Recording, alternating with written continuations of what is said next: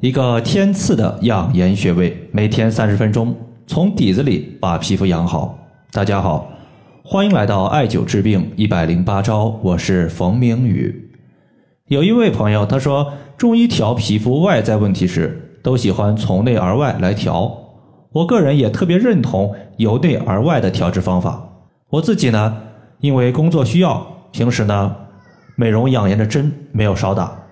但是我也知道针剂它肯定是不长久的，对于身体可能还有一些不好的地方。想问一下，中医对于美容养颜护肤这方面是如何调养的？随着科技的发展呢，现代的美容术可以说是非常的多，比如说美容手术、美容针、美容的药物比比皆是。我妻子他们公司呢就有一个人，他的一个面部整容就比较多。据说做了瘦下巴、纹眉、嘟嘟唇、苹果肌等等吧，一系列的东西，可能说面部真正原装的部件没几个了。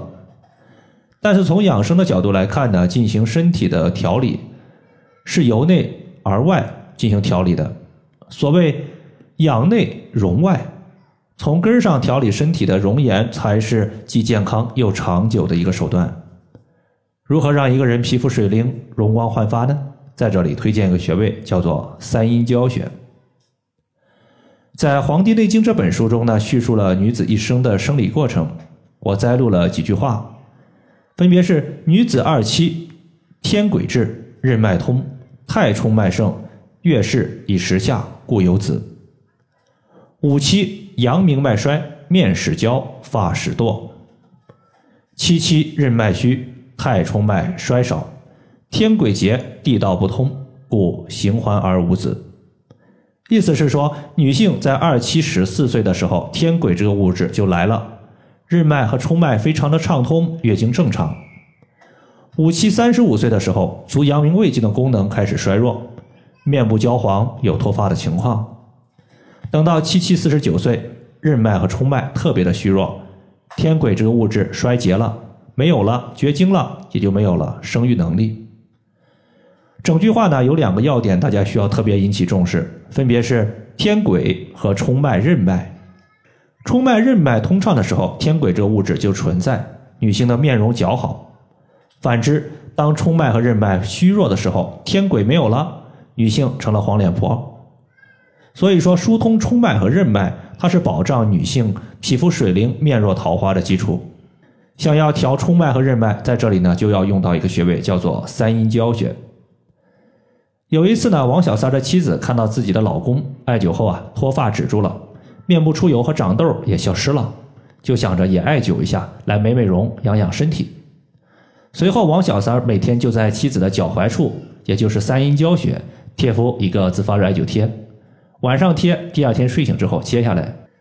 贴了当天就发现了一个问题：左侧的三阴交穴贴敷有温度，右侧的三阴交穴不仅没有感觉到温度，反而感觉。凉飕飕的，但是用手一摸自发热艾灸贴，发现两贴它都是热的。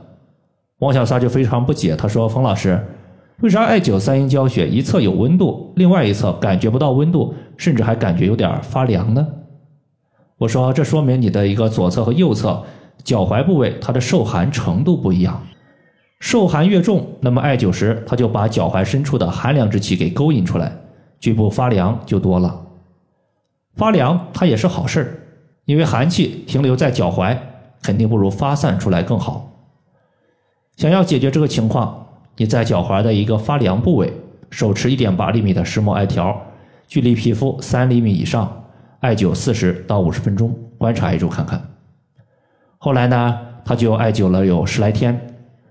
王小三当时就给我留言说脚踝不凉了，且我妻子的月经量比上个月有所提升。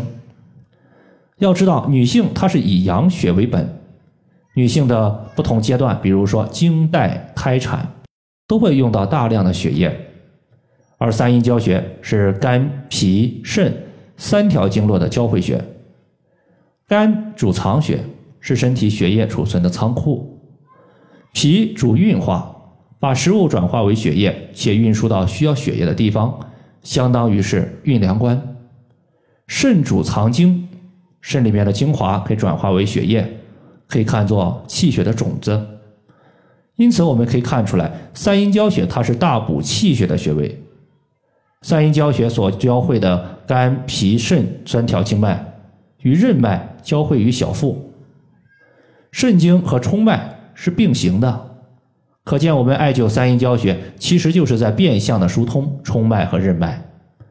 冲脉和任脉得到养护，天癸可以持续不断的产出，就能实现美容的目的。三阴交穴在足内踝最高点往上三寸的地方。以上的话就是我们今天所要分享的主要内容。如果大家还有所不明白的，可以关注我的公众账号“冯明宇艾灸”，姓冯的冯，名字的名，下雨的雨。感谢大家的收听，我们下期节目再见。